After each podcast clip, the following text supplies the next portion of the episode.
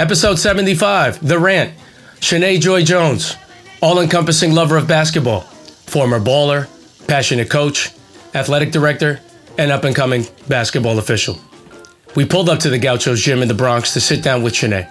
In this pod, we discuss her come up playing at NYU, her experience coaching kids to their own athletic scholarships, and her newfound passion and give back to the game, officiating. All that and more. My conversation with Chiené now. The rant has been brought to you by Roar Organic. Everything your body needs, nothing it doesn't. There's a reason they say variety is the spice of life, and with their new organic line comes the following exciting flavors Georgia peach, blueberry acai, cucumber watermelon, mango clementine, pineapple mint, strawberry coconut. Ah! Roar Organic uses a proprietary electrolyte blend created with organic coconut water, organic cane sugar, and sea salt. It's non GMO, vegan friendly, gluten free, no artificial colors or flavors, no preservatives, and no artificial sweeteners. Just 2 grams of sugar and only 10 calories per serving. Visit roar.land and use the code REFEREERANT, one word, in the checkout and receive 10% off your next purchase. That's roar.land code REFEREERANT. The Rant has been brought to you by the revolutionary product for referees and all professionals alike, Knee Tux. What the tuck? Traditional shirt stays have been tried and true, but never accounted for those professionals that have shorts as uniforms. What do you do when you officiate soccer, or lacrosse, or even basketball in the summer? Don't forget about baseball umpires too. Enter Knee Tux, which come in style and active versions. Don't get it twisted, you can even wear them at your 9 to 5 too. Listeners of The Rant can visit kneetux.com and enter the coupon code referee rant, one word, and receive 20% off your initial order. That's referee rant, one word. Happy tucking.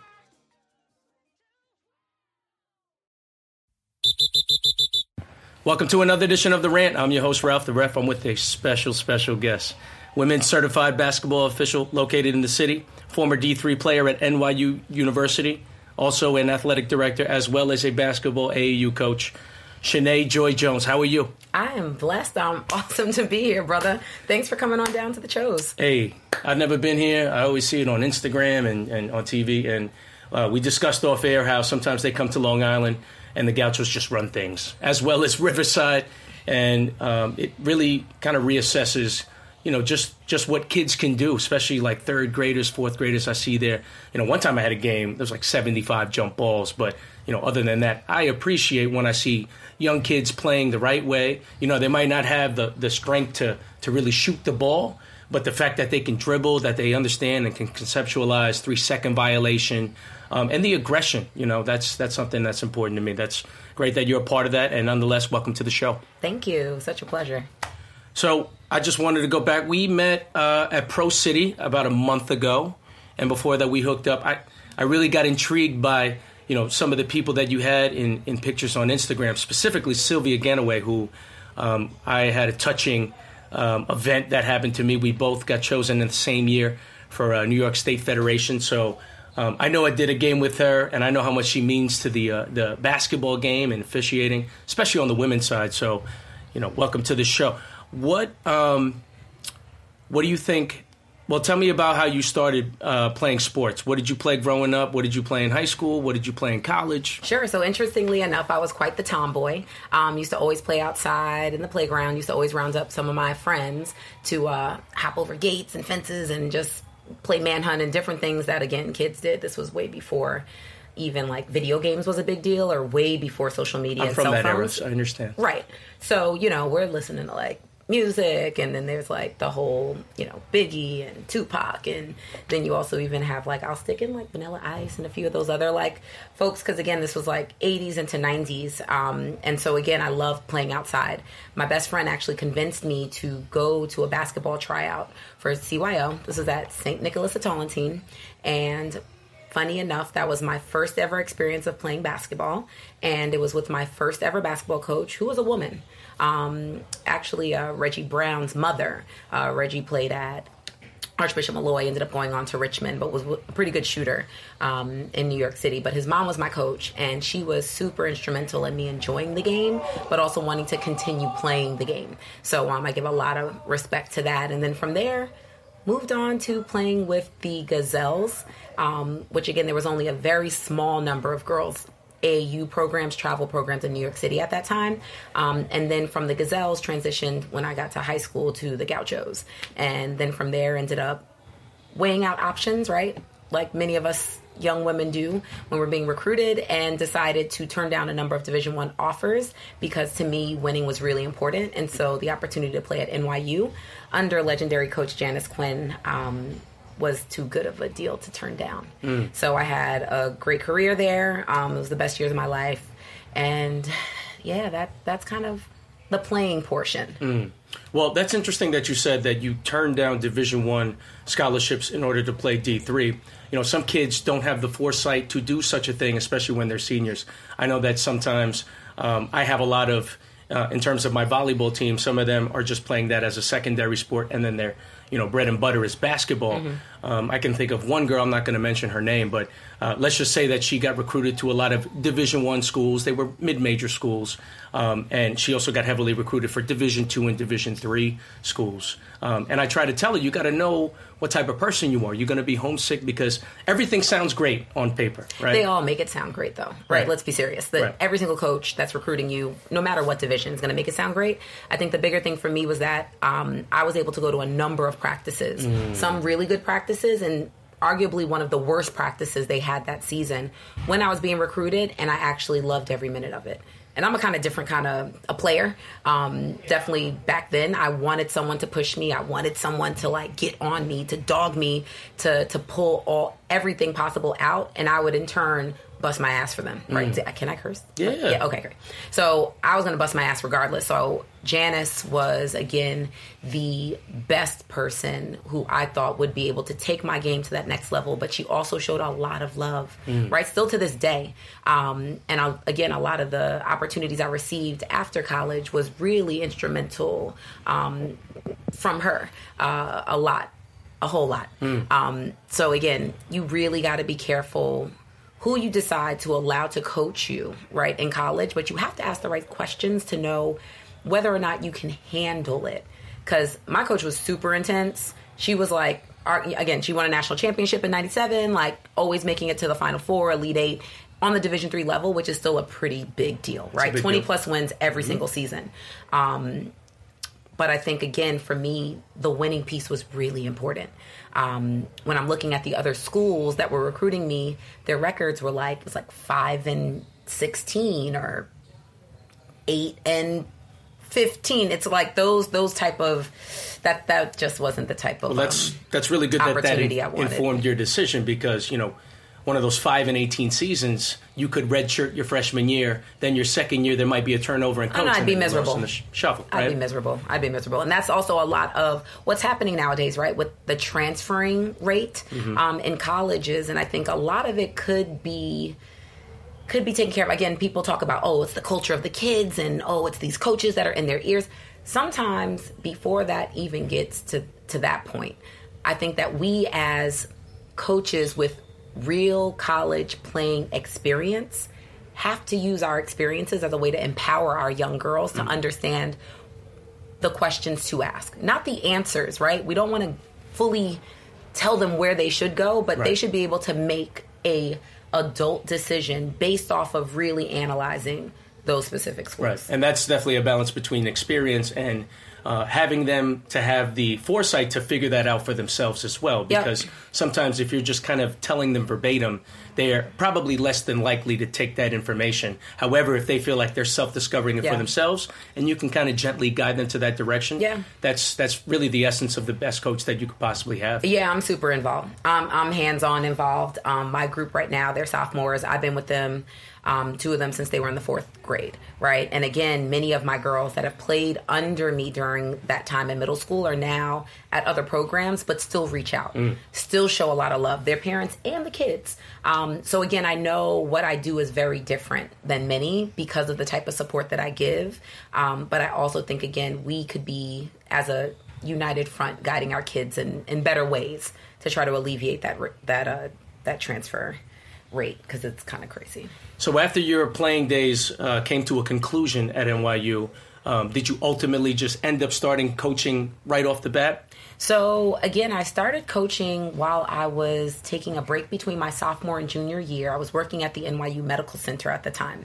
And so that one year break ended up becoming two years. But I say all that to say that I ended up coaching right then and there. Actually, was introduced to a young girl who was at Millbank at the time, um, Miss Regina Washington, who's actually now in Arizona.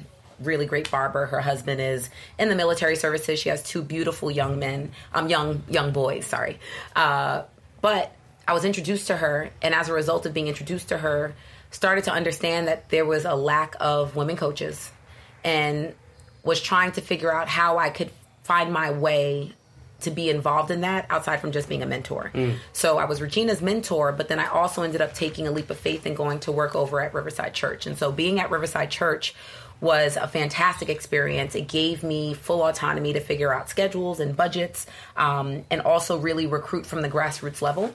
Um, which was again a very interesting experience, right? I wasn't stealing players, nor have I stolen a player to date which I'm really proud about. But we were getting kids and developing those those young ladies into stronger players that really cared about the game.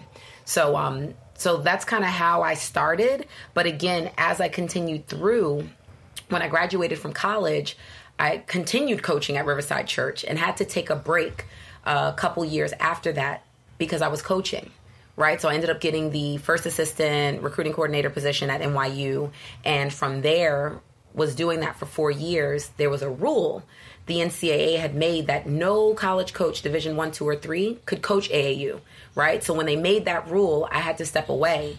But then they changed the rule, and they said Division Three coaches could now coach AAU. So that's when I ended up starting back up again at Riverside Church, and then decided after you know um, two years of doing that that I needed to go to a program that was actually a little bit more um, on the competitive side and actually really took the women's game seriously mm. in a sense of offering more gym time offering more resources equal resources if anything that the boys were receiving that um, we deserve to get as well so i ended up making my way on over here mm.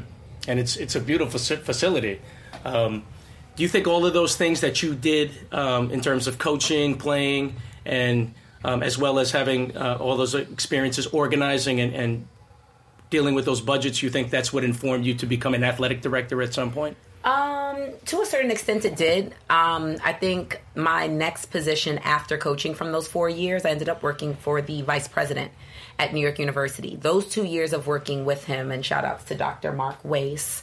Um, those two years of experience of working with him was very interesting because aside from him overseeing the athletics department, he also oversaw the LGBTQ office, the multicultural center, student housing, um, the department for like disabilities for students. Like there was so many different layers of the work that he did and it gave me a chance to kind of see right administration work on a very high level on a very high on a very high level. So that gave me a better insight into understanding that one, I could definitely manage people, right? I mean, I manage kids already, but I was definitely able to manage people and was able to get that work experience. But two, was also figuring out what my next step was going to be. And so he gave me the opportunity to have that flexibility to do so.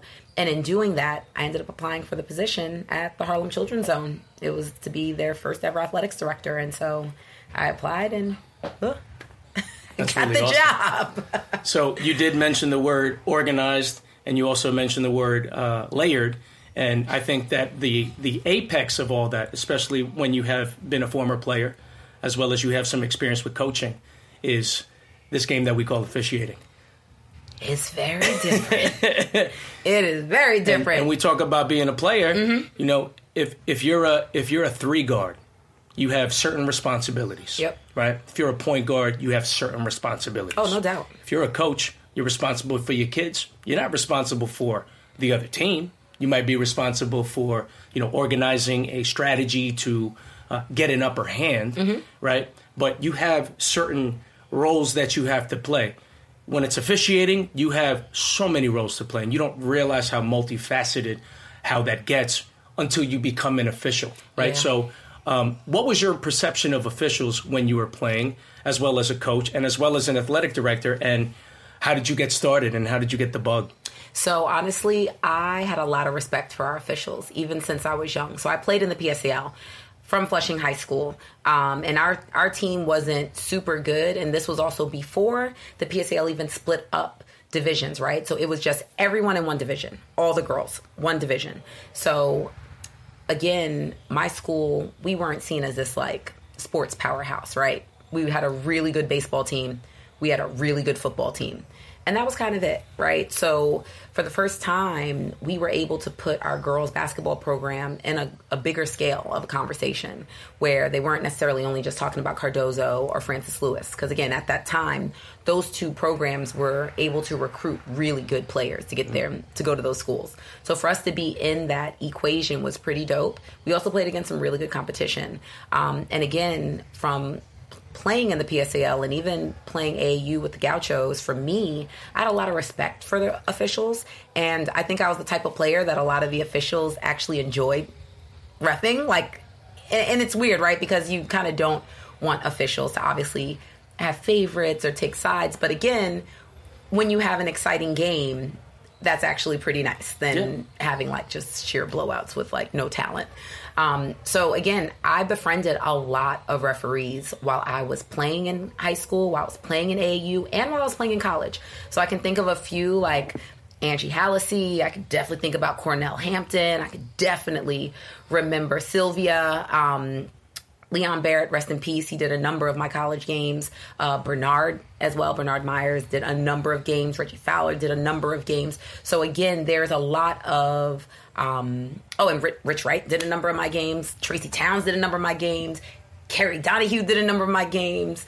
Um, Tracy out in Long Island, I think her father used to be in a, a big time assigner. She did a number of our games. Father Ernie, like I can kind of go on with all of these different refs that who I know made a huge um, impact for me as a player because they were really good refs. They never had, oh my God, and Heather. Well, how can I forget Heather? So again, there's a lot of folks out there that I remember and they remember me. Mm. And I remember getting to a point maybe about four years ago where I kept telling them as I was coaching, I'm like, listen, I'm gonna get my officiating, you know, certification. So y'all better be ready because I'm gonna know my rules. I don't know rules right now, but I'm gonna know them, and I'm gonna be a better coach because of it. Mm. And so, interestingly enough, that's how I really got into taking the class. I was supposed to take it like four years ago, pushed it off. Um, ended up taking it two years ago, and again, shout outs to Angie and her her class that she offers over at Monsignor McClancy because it gave me a deeper understanding of the game where I thought I was already pretty good at. Mm. Right, like X's and O's. I think I'm really good at X's and O's on this level. Like the AAU, like even high school level, I think I'm a pretty damn good coach when it comes to that. But I also think knowing the rules and how to make the rules work for you, not everybody's willing to learn. Mm. So that's how I started. And interestingly enough, again, it's like I started that, and then all of a sudden someone called me to do a job. And from that job, I started doing a few more jobs. And mm-hmm. then from there, I ended up getting assigned to, you know, work in the PSAL and and from there it's like oh well do you have any interest in doing college? Because you you you know you, you could probably get there pretty soon. So it was folks really putting more into me and pouring more into me. And so as a result of that it motivated me to want to learn more. Mm. so again officiating so new i still feel like it's new because every day I, i'm learning something else. There's always some weird stuff oh, going on and you're like seriously? Like, mm-hmm. I read it, but I didn't know that that actually could happen right. in a game. Like, I take for granted um, that, that case book, but there's a lot of interesting plays that happen, and I'm like, wow, I didn't think that that was even possible, mm-hmm. but it happened. So it's always a learning experience. I really love that about officiating as well. Like, yes. I feel like I'm always learning. It satiates um, that, that part that you you know really have a feel because you have to constantly think on the fly yeah. and then you have to present it and yeah. explain it to everyone yeah. in you know less than 30 seconds and you have to sell it right mm-hmm. so part of that is that like confidence part mm-hmm. of that is also like making sure you're owning your call right it might be the wrong call human error happens mm-hmm. right it happens but if it ain't a correctable error, we going with it. Mm-hmm. Mm-hmm. so it's it's interesting. There's like things that you kind of learn, and I feel like again, I'm still learning things. Um, so camps have been great. I did my first camp this past summer. That was exciting. It was through the Mecca.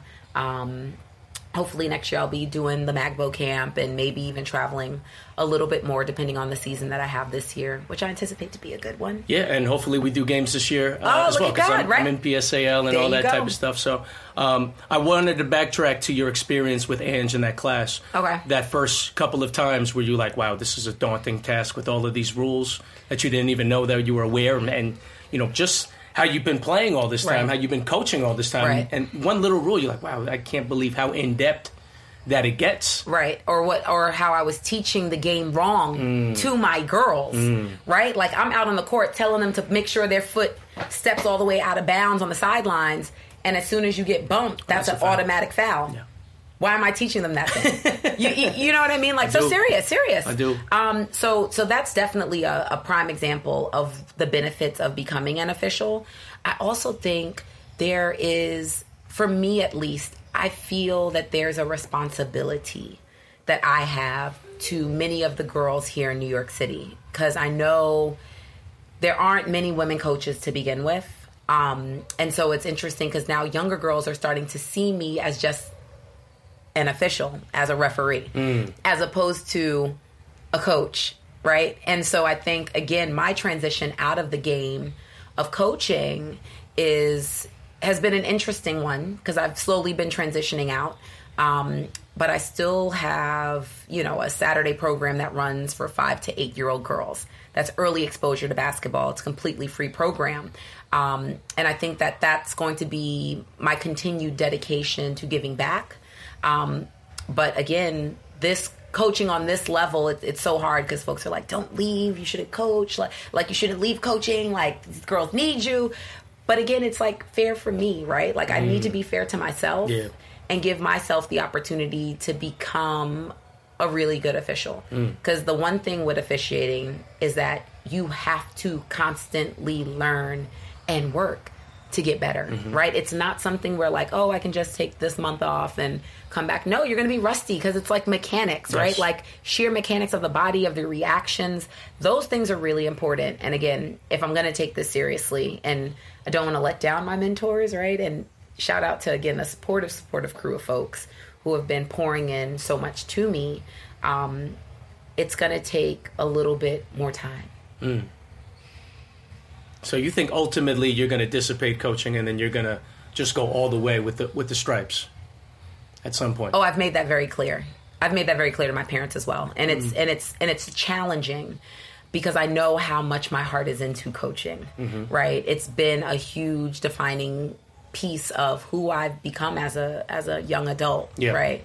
Um, but I think again, there's something there with officiating. I don't quite know what it is, but there's something there that again, I don't think like there's just too many folks that are kind of in my corner rooting for me for me to not try to pursue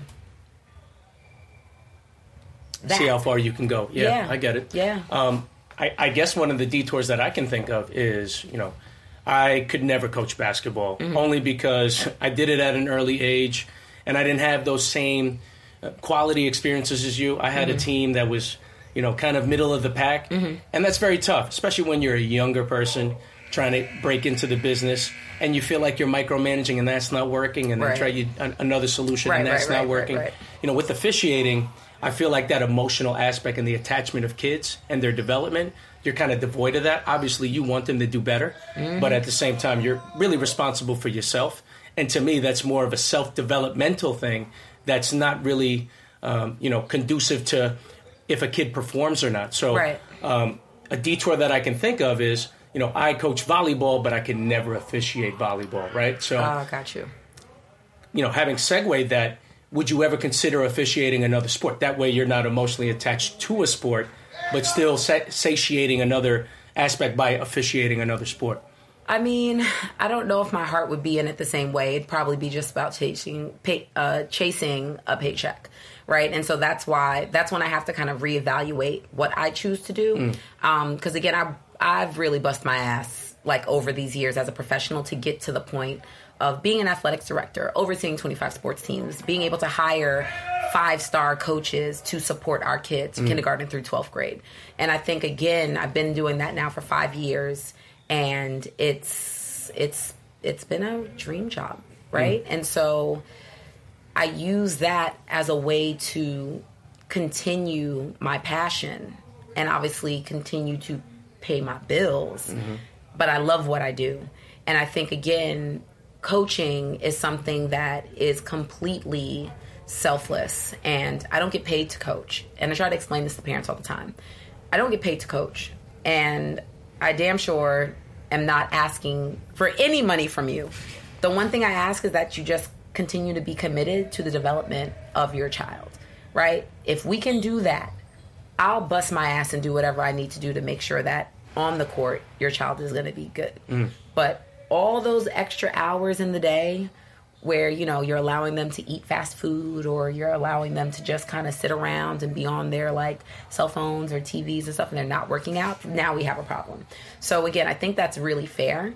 And I think sometimes it involves like, even a little bit of soul searching amongst the girls to figure out if they really want this right? Because if you do we're going to lead you to the promised land of a full scholarship. I've mm. been really successful with that. Mm. 100% of my it. kids. I believe it. Hundred percent of my kids full scholarships to Division One schools, which is it's kind of like I'm spoiled because there's there's this. It's not a recipe, but again, it's that power to influence our our girls to want more from themselves. Um, and I want it more for them than even things that I want for myself, right? So I think that's the bigger piece is like trying to find a way to give that to them and to pour into them and to ultimately figure out how basketball can continue to be a part of my life. Um, so officiating is has been that. And in terms of refing other sports, I would really only see that as a paycheck. And that kind of sucks. So I think you'd be good at girls lacrosse. Just saying. yeah. Unless we talk about getting kids from the hood and then we getting them out there and then we getting them full scholarship stuff. I'm about that. Yeah. But, you know, wealthy kids up in Westchester or, you know, Long Island or wherever, like, no, I We'll, t- we'll talk about that off Yeah, here. can't do it. So you know, you mentioned a lot of uh, your mentors. List any more that you may have forgotten, and how do you think all of them, in its totality, shaped the way you have helped people after you? So I think again, the officiating world, I've learned is is very much so. At least on the girl side, it's super supportive, super supportive, and I think a lot of that too is because we don't have any boards, right? So it's not like we're battling another borough or battling another group of folk. Like New York City, girls basketball officiating association is what it is, right? It's one giant board. So that's the first piece. Um, and then the second piece is knowing that there are women who want to help you to do well, but there's also men that want you to do well too, right? It's like everybody is into helping. Now, I haven't had the experience yet of having like a super seasoned veteran um, get upset, right? A super seasoned veteran get upset with a mistake I made. It's usually always a teaching point. So I would say like 99.9% of the time, it's been a teaching point. And so for me, that's important because it just gives me more understanding of like how much this is about teaching mm. and giving back and paying things forward. And I've even had like officials where, you know, there were too many assigned refs for a game and they were like, "Oh no, don't worry about it. You could just go ahead and take the game. I'll just go home." And I'm like, "Wow, so we're not arguing about who's who's going to get paid for this game like you're just going to give it." And so again, I've been really lucky this past year cuz again, this past year I pretty much started officiating like seriously, right? Um, so, or even just getting assigned. Let's be honest. So, um, for the last eight months, for the last eight months, it's been a pretty great experience, and I've had amazing partners that have all been supportive. Mind you, I'm also really transparent with them. And I think that's important too. Like, Oh, I'm not yeah. going into spaces all cocky and, oh, I'm all this, I'm all that. And no. No, it's like, it's, it's, really not. It's a very humbling game because Correct. I remember I came off all crazy in the Yep. beginning, and then I started realizing like, yeah, that's not the approach because I got so much to learn. And when they tell you, you know, in due time, in, with patience, and and you just need more reps, it's like you can't really you can quite. A veteran can quantify that, Yep. but you don't see that, especially when you just want it so fast. But Right, right. That's why I always try to uh, really emphasize the the importance of just enjoying the journey. You Yep. know, like Yeah. your first AU game should be celebrated, Yeah. right? Your no, you first trust that process. You your first middle school game, Trust awesome. the pro- Check that off the list. First JV game, check that off the list. I remember doing some games in the very, very beginning, and I would blow the whistle, and my hand wouldn't go anywhere. Yeah, and you're like, wow, I did. And I'm like, oh, that's a foul. Boop. You, you, you know what I mean? So again, Yep. it's like the mechanics of that, and just folks understanding where you are and being like, nope, we're gonna pour a little bit more into you so Mm-hmm. you get better. Um, that's important. That's important. So Yeah. shout out to all, you know, my former partners, future partners to come. Mm-hmm. Um, I appreciate you guys so much more than you even understand Yeah, because that's definitely it one attribute. Um, all of us, in its totality, from my experience as well, on the women's side, we are all very supportive. We Yeah. all root for each other, Yeah. and we all, you know, we we take anybody else's success as personal as our own success. Listen, man, when I saw Gerda out there and on the Columbia game, I was like, oh my goodness, girl. Congratulations. or I'll see her at like, you know, they have like the, she's part of like that NBA Yep, yep, yep. referee program. Mm-hmm. So again, there's a bunch of um, young women, especially, that are part of this program. And so, um, I saw her, and then there was also even Lauren, who's doing big, big things now. She's in G League. Um, she's doing really well. Pro games. Um, it's really dope to see that. And again, my mentors were like, "Why don't you go see a game?" I didn't think about that. So it was like, okay, let's let's Yeah. go. So it became like this little outing where we would like go and we'd watch games and learn things and ask questions. Um, but that that has been dope.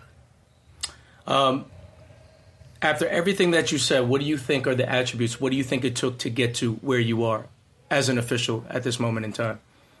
Well, I think actually opening up the book, right? It can be a little daunting. Yes. right? Like there's so many rules and so many chapters, and I think again, just having the courage to do that really helped me to know that I was actually serious about it. Because I could have easily put it off and been like, no, I'm not going to take the class. Oh no, I'm not going to open up the book. So I think that that was big, but I also think outside from that.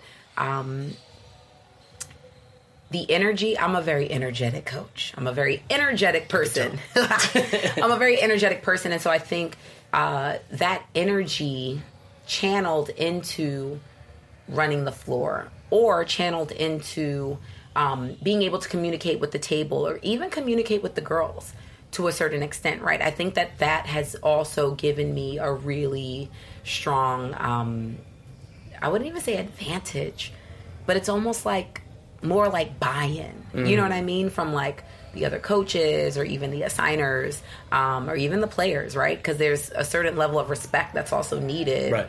um, for you to effectively do your job too. Right. So, um, so that that definitely. I mean, obviously, playing helps too. Yeah, and I think it's a it's a hidden benefit that all of your experience previously um, gives you the ability, especially equity, right? Equity that people know you from certain situations of, Right. You know, they know you as a coach. They've known some some people know that you've played before, Mm-hmm. so that just makes somebody want to you know help you support and and make you win more. And on top of that, you know, especially like with playing. When you see a girl play and you know all the newer moves, right? Because Right. your firmware is updated. Oh, yeah, yeah, yeah. Right? You, Oh, you yeah. you can go well i mean you, you can explain that because Right. you you played right, Right. And, and that's coming from a different place than somebody that just kind of reads the rule books ver, verbatim Right. and then all of a sudden coming in there like no I, that's like a pure interpretation black and white but Yep. You are also nuanced in the gray areas of the game which is Oh, absolutely. just as important Oh, absolutely. Like those quick little chucks that they're doing while the person is cutting straight down through the middle. Like Mm-hmm. I know that that's a foul he's chucking the cutter. But that's something I was taught when I was in college, right? Right. So it's something I automatically look for because I know that nine times out of ten, if the girl's beat, she's probably going to chuck her one time. Mm-hmm. So again, that's interestingly enough when we talk about PCA and three person, right? That secondary whistle. Um, it's been helpful, even though again, three person is still like a it, it's like a whole nother topic. You know what I hate about three person? podcast. I remember when, when, when I was at the point where you are, and you feel good, and you had a good showing in your first year, and you're like, wow, I can I can really ref. Then you get into three person, you're like, wow, I didn't even really ref a real game yet. Yeah, it's like nah, I suck. I suck. I gotta get better. And then you see other people and they know it, and you're like, man, I'm really playing myself. But hey, yeah, it, again, experience and, and time. it's definitely Um, a different type of challenge. Would you ever consider um, also getting certified on the men's side? so I literally was just at a camp the other week. Um, Kaz Beverly actually hosted it out in Jersey, and he had a couple of heavy hitters um, they're evaluating. And I think it was more so geared kind of like to the men's side. But I still went because it was like, no, an opportunity for me to work on three person. Why not? So I ended up going out there, and you know, the feedback from them was, I need to join IAABO, and I need to join a board. And again, joining a board is kind of like figuring out if you're going to join Death Row. You, are you going to join Death Row? or are you joining, you know, Diddy out in like the East Coast? With, what was that? It wasn't Def Jam. I forget the name Bad of his. Bad Boy, yeah. so I'm either joining Death Row or I'm joining Bad Boy. And so it's interesting because I don't know if I'm ready to make that decision yet because, again, opportunities on the men's side, a lot of that comes through your board. So I have to kind of be patient. I can walk you through Before to that. Oh, yeah, thanks. so we'll, we'll talk about Yeah, that off here. yeah. Um, other question, final question that I wanted to ask Sure. you: What do you think it's going to take to get to where you want to go, and ultimately, where do you want to go? honestly, I don't know where I want to go. Like, I feel like I'm always changing my mind about this thing, but I do feel like committing myself to officiating this year um, is a really big step in the right direction. Um, I think I need to prove to my mentors that I, not that even I'm ready, because I still feel like no matter how seasoned you are, you're still not like ready, ready. Because there's always something. You're never going to be ready. And, There's I, and I'll always tell you this, something. right? My first varsity game, I was like, man, I'm not ready. Yeah. And then, you know, then in turn, I get federations, and then I did good, Right, but right. I didn't feel like I was ready. And I feel like that just will Right. continue to happen. Junior Right. college, your first game, Right. not going to be ready. Right. First Division three game, not going to be ready. Right. Division two game, you're not going to be ready. Right. And it just keeps going because even if you're in Division one, there's Right. levels, right? Then then there's now I got to make Yeah. the NCAA tournament now, and I got to make the Right. top 32. Now I got to make the Elite Eight. Now I got to make the final. So I think those butterflies though are very for me at least it's it shows that one if I'm nervous about something it actually means something to me. Mm-hmm. And two it gives me a higher sense of urgency to prepare.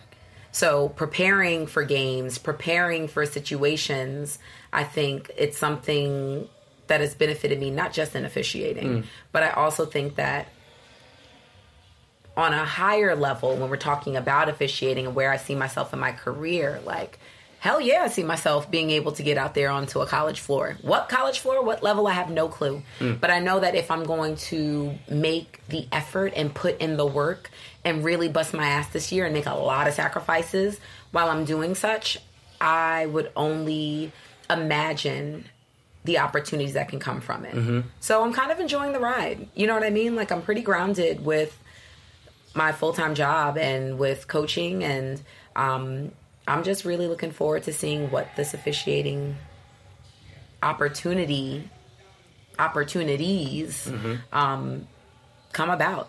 Yeah, and I think that sky's the limit just by the sheer fact that I know that you're open to opportunities, which is a great trait to have. You know, some people, you know, even from me being from Long Island, they think I'm an alien because they're like, why would you drive to Harlem when you could just do a game here? I'm like, because the competition is Yeah. 500 million times better. Yeah. So for every one game you do in Long Island, that equals 70 games for me. So when I come back, I feel like I'm the Black Panther doing games. Right. Right. Like, you got real good. Like, it's not a secret. Just Right. just cross the bridge. yeah. just Yeah. use the E-ZPass. Yeah. I did have two more questions. Sure. What is the most stickiest situation that you ever had as a player, as a coach, and as an official in this moment in time?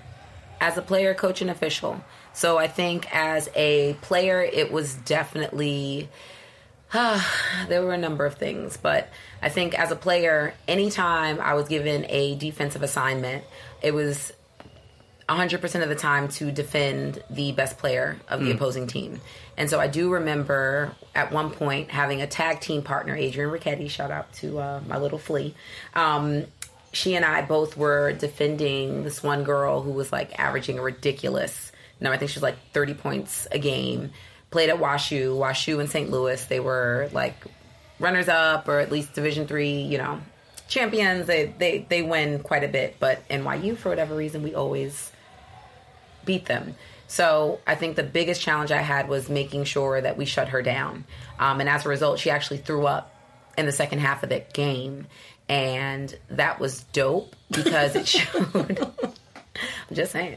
It, it, showed that we we fucking killed that assignment. Mm. But I also think again, um, it was challenging because there were like the assignments were crazy. Like we had to go through footsteps footsteps on down screens. We had to always go over every single ball screen because if we didn't go over, you know, her three point range was crazy. So again, we had to like always like shift our hips, go over the screens, go freaking footsteps through any sort of down screen, um, no switches at all. So I think again that was that was that was challenging, and that was quite often. Mm. That was quite often. I think um, as a coach, definitely, you know, when you start talking about the defensive assignments that I had as a player, when you start having to do scouts as a coach, becomes a little different. Um, because you also have to think about the players that you have, mm. right, and what they can do. Um, so you know, we we basically put together this defense that made things look open, but it wasn't open. Um, and again, is actually something that we took from Janice because she had something called like the buddy system. Um, and we specifically use it against University of Rochester every time we played them because they always did high low option. And so a lot of times we just completely backed off and showed the buddy on the post who was really, really good. Um, so I think, again, for myself as a coach, it was tough to be able to do those type of scouts and assignments, especially, mm. you know, whether you had a super, super skilled group of players that year or maybe they weren't so skilled, but they were gritty. Um, kind of always having to change that, it was tricky. Um, that transitioned very well though with AAU because I was able to teach that. We were super successful, made it to two championships at Rose Classic, one for um, our junior division, one for our senior division. So that was kind of dope. But I think outside from that, um, as a player, as a coach, and now as an official, I would say, you know, it's a tough crowd sometimes. it's a tough crowd sometimes. So definitely one of my first coaching, ex- um, one of my first officiating experiences out at South Shore. It was Nazareth JV versus Tottenville JV, and it was the battle of the boroughs. All the Staten Island teams against all the Brooklyn teams. That game got really crazy, really fast. Incidental contact. Incidental contact happened. Girl ended up colliding, busted her lip. Father's angry he's ready to fight someone in the stands. We end up having to get school safety. We end up having to call the police because now he's making threats on my partner, mm. and it got it got too real, right? And again, I don't know what what was the, I don't know if it was just the game that drove some of that animosity, right? But I do know that safety and game management for me became a number one priority after that game. And it was one of my first games I ever had. Mm. Um, and again, shout out to, to, to H for being my partner because he's Horatio. I don't know, you know him, tall mm-hmm. dude. Yeah. Um, shout out to H for being my partner and really holding it down for me during that time. But it definitely helped me to understand how game management is very critical. Especially on the girls' game, mm-hmm. especially on the girls' side, because girls they'll start doing the craziest things on the court. Yeah. Whereas guys, it's like they might handle it like behind the scenes in the locker room after the game. Right. The girls, it's like, oh, something bad happened. They are tripping. They are clawing. They are bumping, chucking, pushing. Like interesting things happen on the girls' side um, that don't necessarily show up as much on the boys. Mm-hmm. So um, you know, that's that. That was a very interesting tale from that officiating. sounds super crazy. No, that was crazy. The and fi- Gene Sparrow was there. Oh man! And let me tell you something. I mean, not not Sparrow, Spora. Sorry, Woo. Gene Spora was there, and Gene and Angie was there too. The dude cursed her up and down too. The dude cursed. I'm like, oh my god. Gene and Angie. Gene and Angie. The dude cursed them up and down. I said, we got to call the police. That's not good. Because this is a problem now. Yeah. You know what I mean? And nothing. It wasn't like. It wasn't on purpose Mm. You know what I mean? She just collided. She couldn't stop. Yeah. And collided into her. One of my pet peeves in basketball is when like go, somebody's gonna get hurt. Like they're playing. They're I mean, playing. it's contact. Somebody can die if they cross the street at any given point. That has nothing to do with yeah, me. I don't know. My final final question uh, that I want to ask you mm-hmm. is: What is your best moment in playing? What's your best moment in coaching? And what is your best moment in officiating thus far? And playing.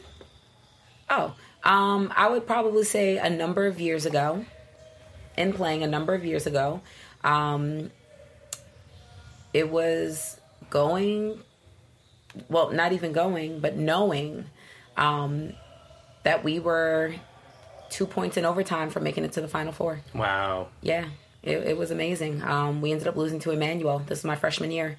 Lost to Emmanuel College um, in overtime, and that was, you know, Yeah, the fact that you got that far is, Yeah, yeah, yeah. It was different. It's crazy. It what about different. coaching? Um, coaching, coaching, probably actually coaching a All American, right? Like having the opportunity to coach young lady by the name of Jessica McEntee. She played at Molloy, um, was one of the best players that we ever had, and she was a stud. And so that was a big pleasure. And then actually recruiting and seeing my first ever recruit become an All American. Wow. So shout out to Miss uh, Megan Dahl for for believing in me and choosing to come to NYU and just killing it during the four years that she was there. And then as an official, I would say just the opportunity to actually referee at my old high school. Seeing my name up in the rafters was kind of nostalgic, but being in that gym space and seeing my old coach, um, Miss Carla Nasso, so shout out to her. Um, it was pretty crazy. I had to pinch myself a few times because I haven't been in that gym in a really long time. Um, so being able to actually officiate at Flushing High School on their senior night was very. It, That's so it, it was so cool and a lot of chills and I mean they ended up winning by a lot, Yeah. like a lot, a lot. But it was it was pretty incredible, That's got to be really surreal. super surreal. That feeling. You, you, it's probably in the moment you don't cherish it as much because you're just like kind of. Right. It feels eerie. You're Right. like, wow, that's my name, and Right. that's my coach, and right, yeah. practice. Like, is this happening? Yeah, yeah. but um, no, it was dope. It was Awesome. dope. Yo, this has been awesome. Um, I'm really, really happy that we uh, we touched base and and I really enjoyed your interwoven story of all those things that you really went through.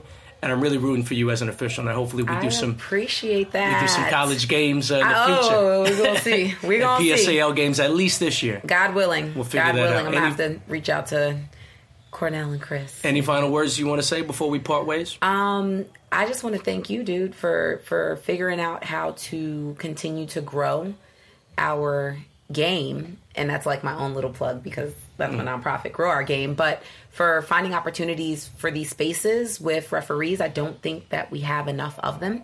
Um, so for you to be committed to doing this and being relentless for doing this, I really appreciate you, man. And I'm pretty sure all the other referees that are listening and the folk that are in the officiating world appreciate you too. This is awesome. Thanks, Ralph.